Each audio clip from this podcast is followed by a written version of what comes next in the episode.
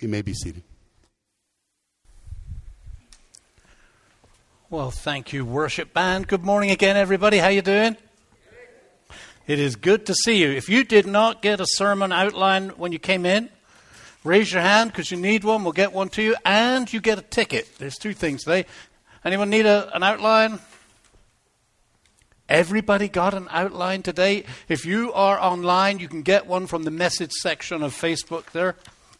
Well, this is good. Ah. Now, I got to get done on time today. I have to be at the airport at 1 o'clock. Praise God, eh? Going out to visit my buddy Chuck in Florida. You know, everybody likes a good story, don't they? I mean, people like a good story. I have a good story for you. Yesterday was the 45th anniversary of the day I met my wife. And we kissed on that day. And it, it wasn't really a date. It was, see, I got your attention, didn't I? See, everybody likes a good story. I'm not telling you that story. This morning we have a good story, a really good story. It's found in Luke chapter 5. You've got it in your notes, verses 17 through 26. And it's one that, that most people are familiar with. But I, I find that a good story is always worth a retell. It's sort of, you know, it's like cheese, it matures like fine wine. It gets better with age, and you, you, you see more into it, it gets a little bit richer. So we're going to look at this passage, and, and one of the reasons I really like this passage is that it makes, it's one of those things that makes you go, hmm. There's a couple of things in this passage of Scripture that challenges our understanding as evangelicals as to what the order of things ought to be. There's a couple things in here that if you're reading it, and if you're reading it critically, which you should be, you, you should come to a place where you're like, that doesn't make any sense. What's that all about, Jesus? So I love this. Now, if, if you're with us for the first time or you've been away for a little while, we're in a series called Walking with Jesus 2021. I like to do these Walking with Jesus every so often. And uh, you can go to our website or go to Facebook or, or get the app and, and pick up any of the previous messages, lakewayonline.org. Now, this message this morning is actually the second part of the message that I started last week about signs, how Jesus uses signs. Signs are kind of, people are interested in signs, aren't they? What's the sign? I, I always think it's funny, all those ads that you get, Facebook, whatever the whatever they don't want you to know. You know, and it's like, oh, yeah, what, what, what's that all about? What's the sign? Now, the story that we're looking at this morning is found in three of the four gospel accounts. Now, the way I look at this, if God put it in there three times, it's important. Uh, there's something in this that he wants us to get, and we're probably not going to get it first time through, so he put it in there three times. It's like talking to my wife. It always has to be three times before I eventually get what she's saying to me or listen. So, three times this is in there, so it's important. So, let's pray, and we're going to dive right into this one. Father, I just thank you. I thank you for your Holy Spirit. I thank you for your holy presence with us this morning.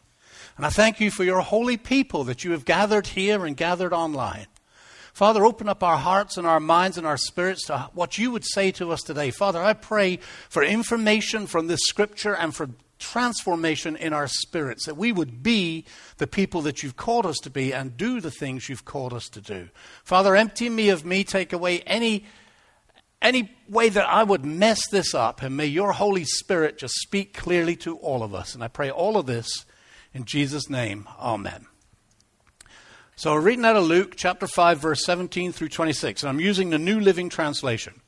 It says, One day, while Jesus was teaching, some Pharisees and teachers of, of religious law were sitting nearby. Now, they're not sitting at his feet, they're not super interested in learning from Jesus, they're watching. And I love what it says here. It says, It seemed that these men showed up from every village in all Galilee and Judea, as well as from Jerusalem. Now, in the previous account that we read last week, we're told that the report of Jesus' power spread even faster. He healed a man, told the man, Don't tell people, go to the priest, tell the priest. I, am not ready for everybody to know, but everybody gets to know. And um, but he sent them to the priest. So all these people have come from all over the Holy Land and from Jerusalem to hear Jesus. So he's garnered huge attention. His teaching is incredible. His healings, his miracles are incredible. Now, here's the thing no matter what the evidence, no matter what the sign, no matter how obvious someone, something might be, there are always skeptics. There are always skeptics. I'm a skeptical person. I got to just tell you the truth. My wife, she accepts things so easily. I'm a skeptic.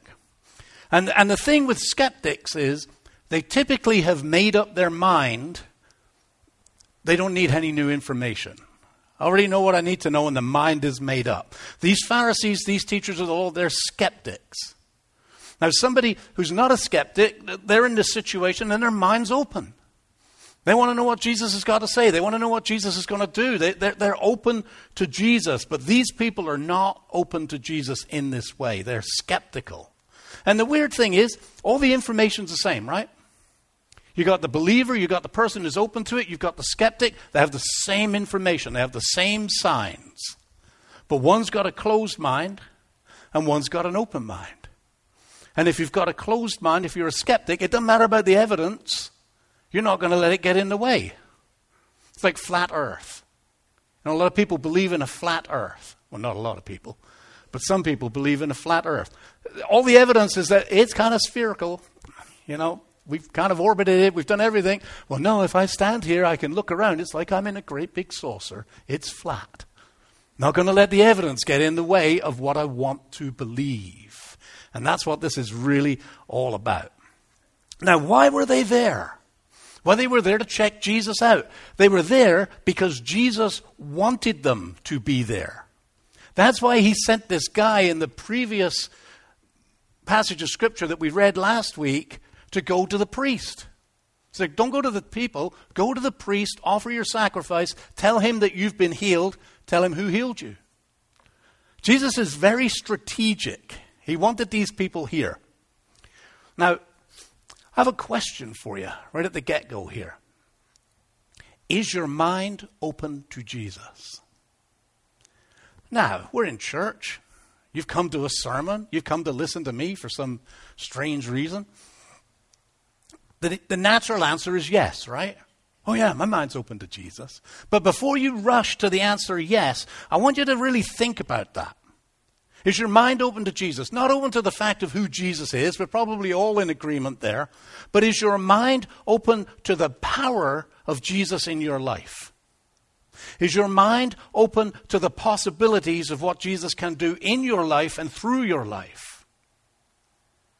Or are you a little bit of a skeptic?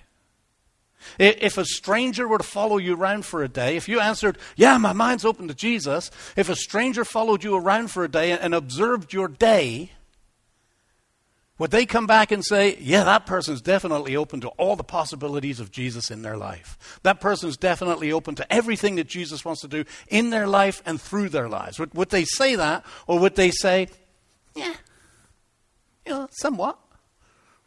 They could, they, they read their Bible, they pray. Got that stuff down. But they're not on fire for Jesus. They're not, man, you know, God, I can't wait to see what Jesus is going to do in me and through me and to me today. That's the reason I got out of bed this morning. I want Jesus alive and active in my life. How open is your mind to what Jesus wants to do in your life? This whole account is about how we respond to Jesus. There are various people at, at, at this. You, have got the Jesus fans, they're all crowded in, and then you've got these Pharisees. And how you respond to Jesus. And maybe you're not skeptical. I don't think there are very many skeptics here, but maybe your, your life is in, in a great degree, it's sort of like, well, let, let me wait and see.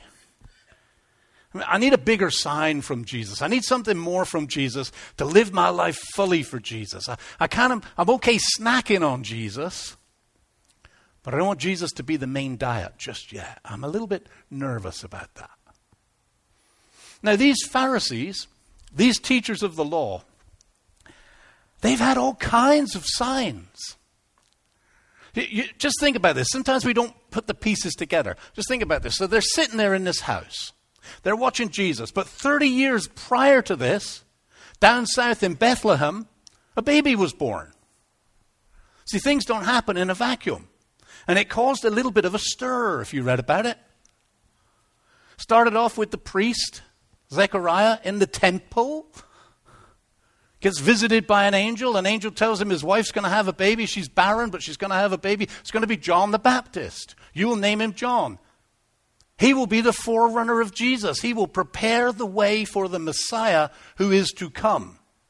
And we know from the scripture that Zechariah told everybody about that. Where did Zechariah work? In the temple. Then Mary gets pregnant. Angel appears. Zechariah and Elizabeth meet Mary, and Mary, they know this is Jesus. This is the chosen one. They talked about it. And then on the night that Jesus was, was born, shepherds out in the field. Angels appear to them. They, and what do the angels say? There will be a sign. You go on into Bethlehem, there's a sign for you. There's a baby. He is the Messiah. He is the chosen one. He is the one who is going to save people from their sins. They go on into Bethlehem, they see it, and the scripture says they tell everybody about it. Eight days later, Mary and Joseph take Jesus to the temple to dedicate him to the Lord, as is the tradition. When he's at the temple, there are two people there, Simeon and Anna, who both recognize Jesus as the Messiah. They're in the temple. Do you think they talked about it? I'm sure they did. All these priests, all these religious leaders, 30 years ago, they heard about Jesus. Now, 30 years, that's a long time. Probably not the same people in the temple anymore, except for the old guy. Sometimes information doesn't get passed down, things get forgotten. However, I know what people would have remembered. When Jesus was about two years old, when these dignitaries arrive from out of town and they go to the, to the palace to Herod and say, Where's the king of the Jews? We come to the King of the Jews. We've come, we've bringing gifts to the King of the Jews. And if they forgot that, they definitely will not forget what Herod did. We're going to wipe out all the baby boys two years old and under in Jerusalem and the surrounding area. I'll guarantee you they remembered that. That's horrible. Now, maybe they thought he got Jesus. They didn't know about Jesus' escape. Oh, yeah, he was wiped out. But that was 30 something years ago. But then we know when Jesus was 12 years old, he's in Jerusalem. His parents lose him. Where do they find him? In the temple. He's in the temple talking to the religious leaders, and it says that they were amazed at his understanding and his answers to their questions. I cannot imagine being in the temple, being a teacher of the law, asking a 12 year old questions. And they're amazed at his answers. See, all of this stuff is happening in their backyard. This doesn't happen in a vacuum. So here we are these years later, 18, 20 years later after that event, and, and they've heard all of the signs. They, they've, people have talked about what's going on. John the Baptist, just a couple of months ago, has said, This is the Messiah, this is the one. But they're closed to the signs. They're not interested in all the information that says, this man is the Christ. This man is the Messiah. Their minds are closed. You see, signs are only effective if you read them and you heed them. Because you can choose to ignore the signs. I wonder if God's ever given you a sign if He's spoken into your life and, and, and given you clear instruction. Man, I want you to do this. I want you to do that. Well, I'm not sure that's from you, Jesus, because I'm a little bit nervous about doing this and that. Could you send me a bigger sign? It's actually incredible that the Lord chose to come to us in this manner as a baby. And then he waits 30 years to begin his ministry. Uh, you ever had to wait on God? It's not easy waiting on God. We waited on God for a long time for a baby. Praying and praying and praying. And in the end, it's kind of like, that ain't going to happen. 30 years they're waiting on God. God's timing is God's timing. We don't have to understand it, we just have to accept it. That's how it is. Now, if all those signs weren't enough, Jesus has been going through the neighborhoods, through the towns, performing all kinds of miracles with all kinds of wonderful teaching. Now, look at this last sentence. I think it's very interesting. And it says, And the Lord's healing power was strongly with Jesus. Now, there's a lot in there, and I'm not going to get into it this morning. A couple things. It was the Lord's healing power. That was the Lord God, God the Father. Jesus told his disciples, said, Nothing I do, I do in my power. Everything I do, I do in the power of him who sent me. Every word I speak comes from God. You've got to remember that when you're serving God, it doesn't come from you. You do it in the power of the Father. And he says, the healing power was strongly with Jesus. Now, the Lord is using this event as a strong sign. He wants to demonstrate who Jesus is and emphasize his mission. To me, it's like Luke is saying, Man, Jesus was on fire that day. Remember that day in the house? He was on fire that day. He's got the power, and he is willing. It says some men came carrying a paralyzed man on a sleeping mat. They tried to take him inside to Jesus, but they couldn't reach him because of the crowd. So they went up onto the roof and took off some tiles. Then they lowered the sick man on his mat down into the crowd right in front of Jesus. Now I want to camp on this. I talked about this a few, few years back. First off, th- this is all taking place in Capernaum. Just so you know, that's Jesus' hometown. That's where he lives. Now, it's very unlikely that it's at Jesus' house because I don't think Jesus had a house if you read through the scripture, there's no indication that Jesus ever owned anything. So I think he's just staying with people. I doubt that it was one of the disciples' houses. It was probably somebody a little bit more prominent, a bigger house, because they want to get, Jesus wants to get as many people in there. So it's hometown. They all know about Jesus. They know about his teaching. They know about his miracles. So you got locals, you got outer towners, and then these guys get there. And they've carried their friend to Jesus, but they can't get to Jesus. So they carry this guy up the steps on the roof. So here's a, a mock up of, it says, a, a reconstruction of a first century courtyard house in Capernaum. Where's my laser? See the steps? Can you imagine carrying somebody up those steps? On a sleeping mat. I mean, how hard would that be? We did this a few years ago. I'm going to try and do it again this morning. So I got a couple of volunteers, and I need a couple more. Can I have my volunteers come up? John, Flip, Hector, how's your back? I don't want anyone with a fragile back. Who else has got? Have you got a good back? And I need a paralyzed man. I want a small, light, paralyzed man. Volunteers, before I pick you. I'll count down. Three, two, you know who you are. You may as well get up. Three, two, one. Come on, Benny.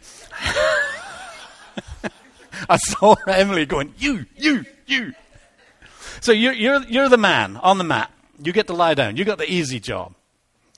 Your guys your job is not to kill him or drop him. Now, it says it was a sleeping mat. Now, it wasn't a gurney or a stretcher. How easy would that be? All right, now uh, uh, uh, let's take a walk down there. Come on around there and back up here. How hard is this? And then up these steps. Could someone go get a step ladder?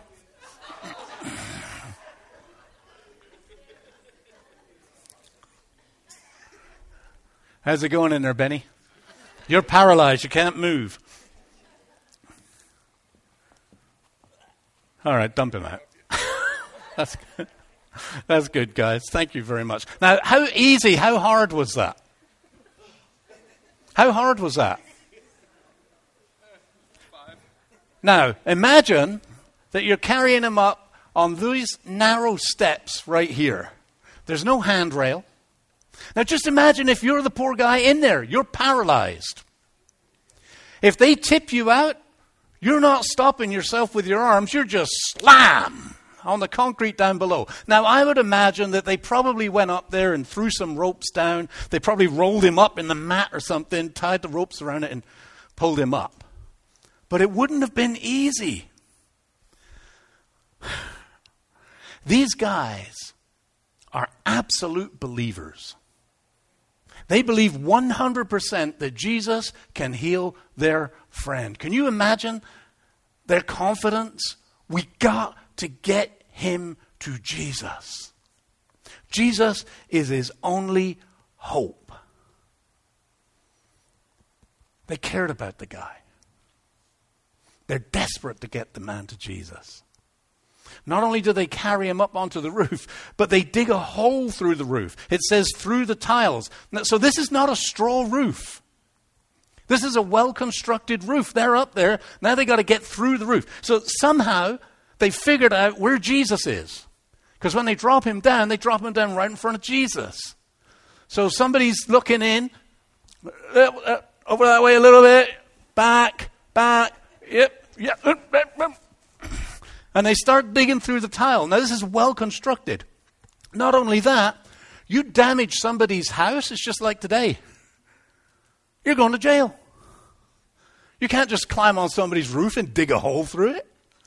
You're going to go to jail. But nothing was going to stop these guys. They were desperate to get their friend to Jesus. Now, let me ask you a question. When was the last time you were that desperate to get someone to Jesus?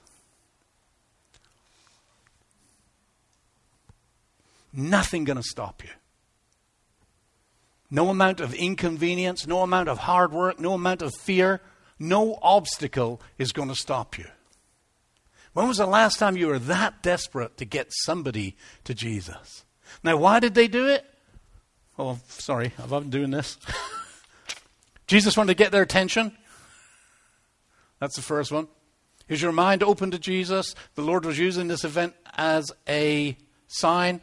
Okay, why did they do it? I got to stay on this. First, they believed. They absolutely believed that Jesus could heal their friend. Otherwise, why are they, why are they going through all of this?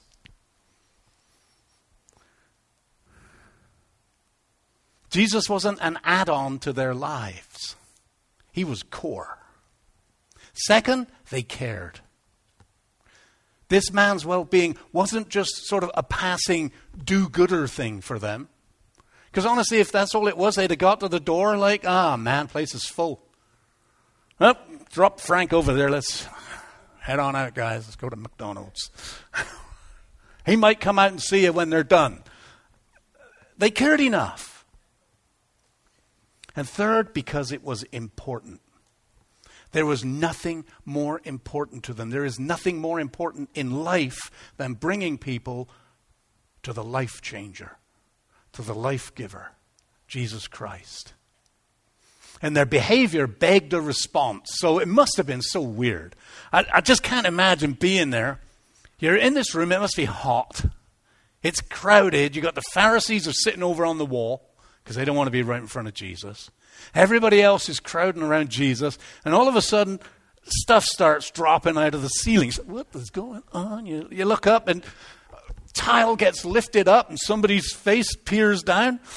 Uh, we need a couple more, and another one goes up, and then this guy comes down right in front of Jesus.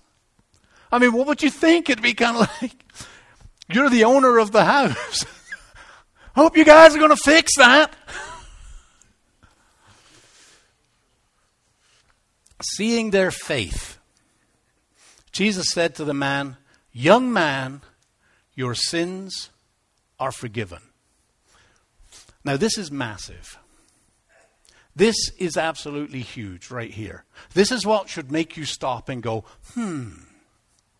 Because this messes everything up. This shouldn't be in the Bible. It doesn't fit with everything else that we know and we understand as evangelicals. It breaks our understanding of faith and grace from an evangelical point of view. That sentence, by the way, because of their faith, is in all three gospel accounts of this story. How does someone get their sins forgiven? Through the faith of somebody else. It's not right. It's not right. It goes against everything that we are taught as evangelical Christians. We're taught that you are responsible for your own sins and that forgiveness of sins come when we personally come to Jesus.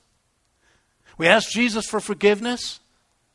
We believe that he, he was raised from the dead and we ask him to come into our lives. I mean, how many times have you heard me preach that? That's what we're taught, right? There's no other way. This is the way. This passage of Scripture messes everything up. It's like, why? Where's the sinner's prayer? There's no record in this whole account in all three Gospels of the guy on the mat ever saying a word. He's just there. Where's the confession? Where's the, I need you in my life, Jesus? And how can it happen through their faith and not his faith? This is messed up. I got an NIV study Bible. It does an explanation of verse 19 and an explanation of verse 21. I went to Matthew Henry's commentary, one of the most respected commentaries. Talks about verse 19 and verse 21. I couldn't find a commentary that commented on verse 20. Here's the reason it's wrong. It's not supposed to be this way. Doesn't fit with anything we've been taught. Hmm, I love scripture that makes you think. So, do you want the explanation? Don't have one. There's no, I have no explanation. But I have a statement for you.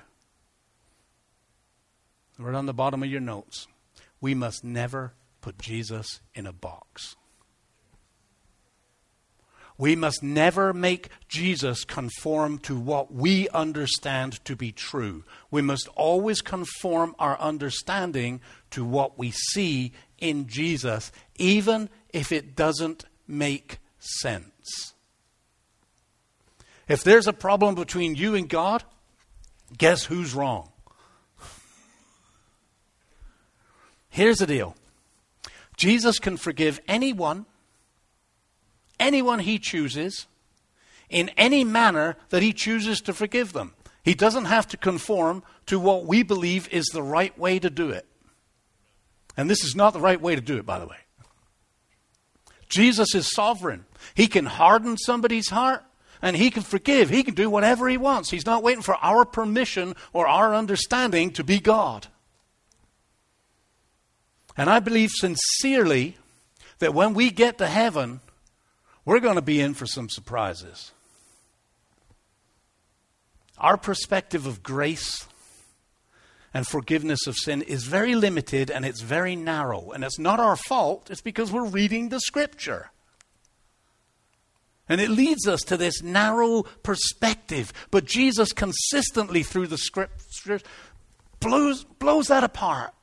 He constantly says, My grace is bigger than you can imagine. My grace is wider than you can imagine. My grace is better than you can imagine. There was a time when, when a, a, rich man comes up to him. You all know this story. And he says, What do I have to do to get to heaven? And afterwards, the disciples are talking to Jesus. And Jesus said, How hard it is for a rich man to get to heaven. And I love Jesus' answer. He says, With man, this is impossible. But with God, all things are possible. I tell you what, I am looking forward to getting to heaven, and I am looking forward to seeing so many people that I'm going to go, Seriously? And it's not because they're bad. You didn't follow the steps.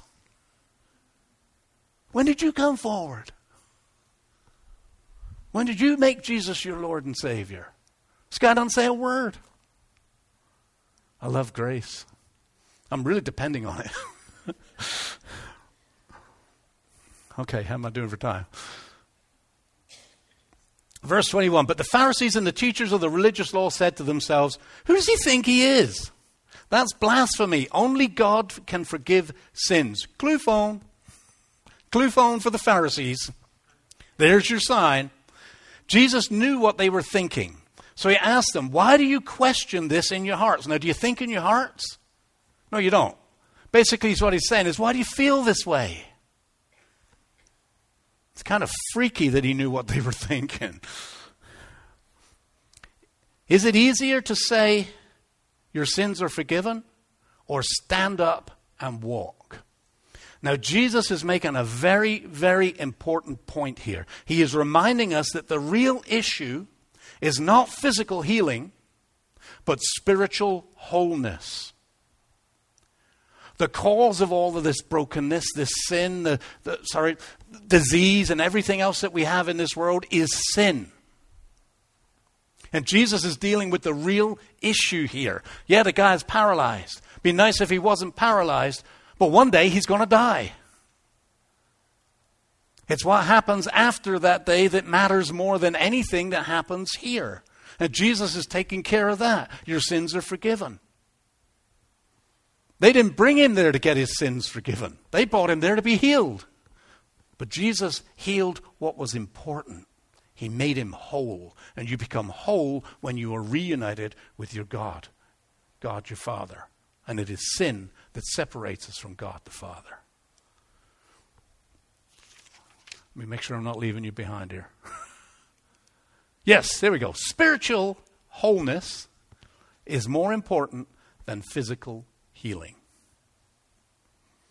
We love to pray for healing. We really should be praying for wholeness. Jesus went right to the real issue. He goes on, he says, So I will prove to you. And the Pharisees, now here's something on the Pharisees. They knew. They knew what the issue was. They didn't care about healing. What right does this guy have to forgive sins? They knew what the issue was. That's why Jesus had him there. So I'll prove to you that the Son of Man has the authority on earth to forgive sins. Then Jesus turned to the paralyzed man and said, Stand up, pick up your mat, and go home. And the guy jumps up. I mean, that's not supposed to happen, is it? Aren't you supposed to go to physical therapy first? Stretch those muscles out. You haven't used these muscles maybe ever. I don't know if this guy was paralyzed from birth. He jumps up, picks up his mat. Like, uh, can you imagine his friends on the roof? Yeah! They're up there high five. If they did high fives, one of them falls through the hole. Oh, need another healing.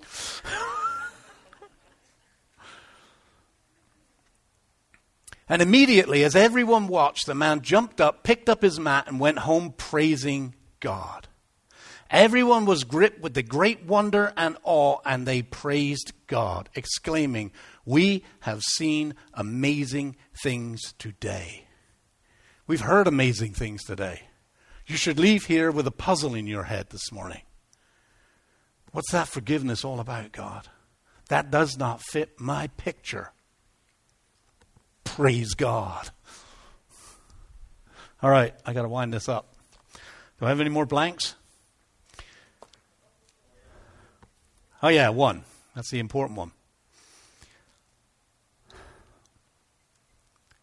Question for you.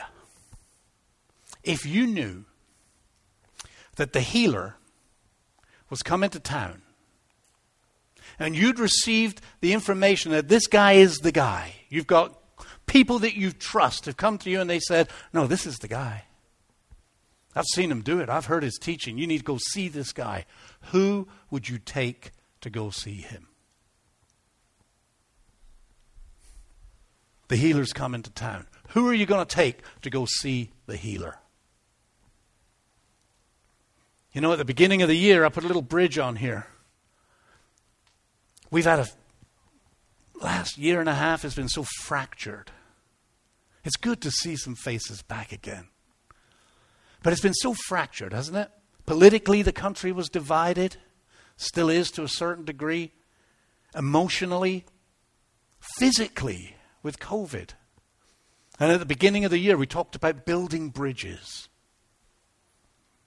And it might not seem like it, but everything that we've done has been intentional about building bridges. And I started thinking, it was so good to see some people that come this morning. I started thinking about all those people that used to be here on a regular basis before COVID that we haven't seen in such a long time. And you know, Max, I'm going to call you out, Max, but I love what Max said to me just now.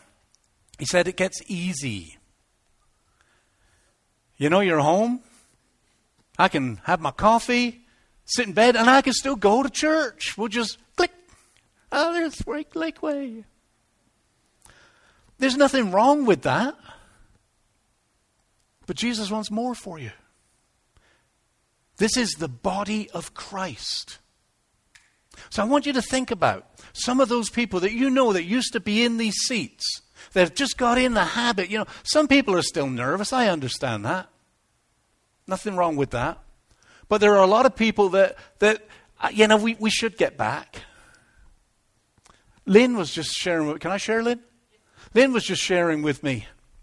There was a time when they were here in the colony, first came to the colony, and they went to a church, and they were still looking for a church. And, and he, he said, We never missed a day of church. And then we got to this point where we were looking for a church, he said, and I realized all of a sudden we hadn't been for a year. Because we were looking. I want you to think about those people that you know that used to sit in these seats around here. We got lots of new faces. I love that. Some of you people that came back today are looking around thinking, who are these people? God has been good. Who do you know that you need to build a bridge to? You know, when you pick up that. Here, can I get two people back up here just for a second? It's one at one end, one at the other end, and just hold that thing up.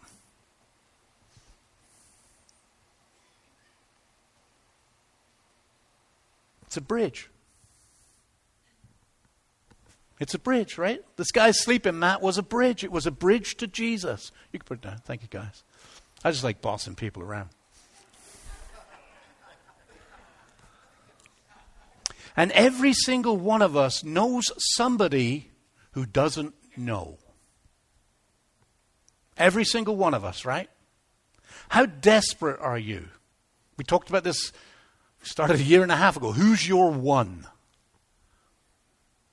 Are you as desperate as those guys were? You know what? We're only here for one reason to bring glory to God. How do we bring glory to God? By bringing people to God. Jesus cares. The reason that he healed this man because of their faith is because he cares about this man. He doesn't care about jumping through the hoops, doing it the right way, doing it the wrong way. You bring this person to me. What did he say in the passage before? I am willing. Last week's message. So I want you to write a name in there. Who is your one? That Jesus says, I want you to build a bridge. Who's he brought into your life and given you a little bit of leverage in that person's life. Now, I don't, you know, I'm not a big fan of people that want to browbeat people into the kingdom. You know, Jesus, you're going to hell, you know. The scripture says you need to earn the right to speak the truth into people's lives, and you need to do it with gentleness and respect. But there needs to be an intentionality and an urgency about it as well. Who is your one? I want you to pray about that. And I want you to put a name in there. And I want you to begin praying about that person. God, how do I get them to you? What doors need to be opened for me to bring this person to you? Help me. Now, we want to make it easy for you. That's why we do events. We got one coming up Vacation Bible School.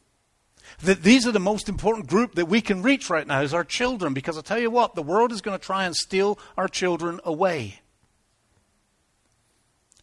They, you, the world they're growing up in is vastly different than the world we grew up in. We grew up where you could say prayers, where you could, you could say the word Jesus. They're growing up in a world where you're not allowed to do any of that stuff. You go to school, you can't be taught about Jesus. You can be taught about everything against Jesus, but you can't be taught about Jesus. So if we don't get them here, if we don't instill good roots, solid roots in them here, it's not going to happen out there. And that's what Vacation Bible School is all about. That's why I gave each and every one of you a little railway ticket. Did everyone get one? If you didn't get one, I want you to raise your hands because I want to give you one. You sure? One back there. We need one back there. Thank you. And there's a little QR code on this. If you've got friends that have got kids, they can scan that QR code. It takes them right to our website and they can register for Vacation Bible School. We have people sitting here this morning. Where are you? I saw them sitting here this morning. Oh, they've gone over to youth. Yes. Courtney and Brandon came, first time I ever saw them, Vacation Bible School two years ago brought their kids to vacation Bible school. Now they're leading our youth. You can fish with a big net when you bring kids in. I want you to pray over this. I want every single person here. What if every one of us invited somebody to vacation Bible school? It's so easy, isn't it? That's so much easier than, I've got to develop a relationship. I've got to do this. Hey, we're having vacation Bible school at our church. How'd you like to have the kids out of your hair for a whole week in July? Free. Click.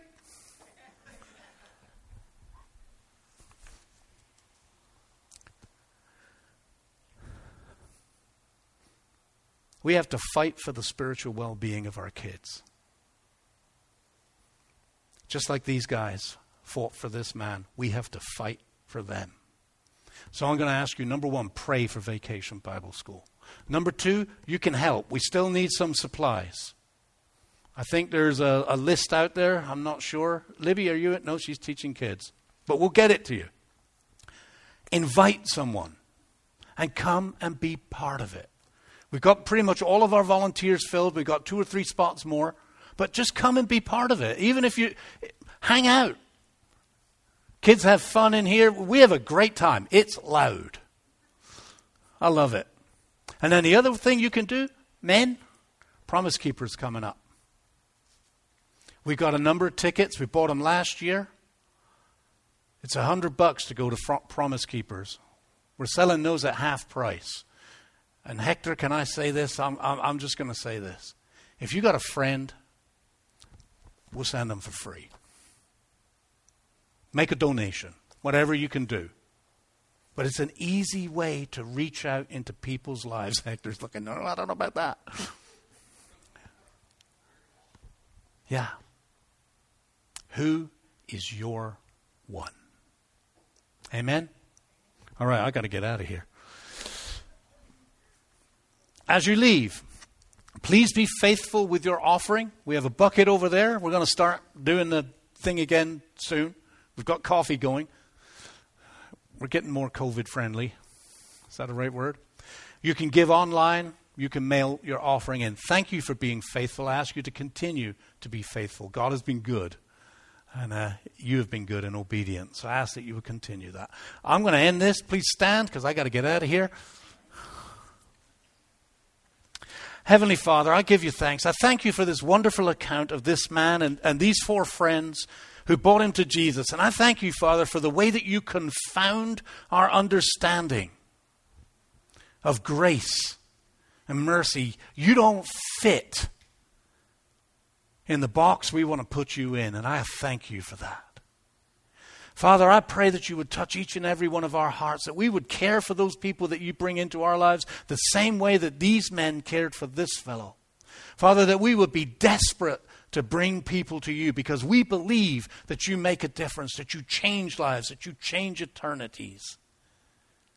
And may all glory and praise be given to you. Father, give us the confidence, give us the heart and the passion to be the people you've called us to be and do the things you've called us to do. We pray all of this in Jesus' name. And everybody said, Amen. We're going to finish up Luke chapter 5 next week. I'm gone until Wednesday. Don't phone me. we'll see you next week. Thank you all for coming.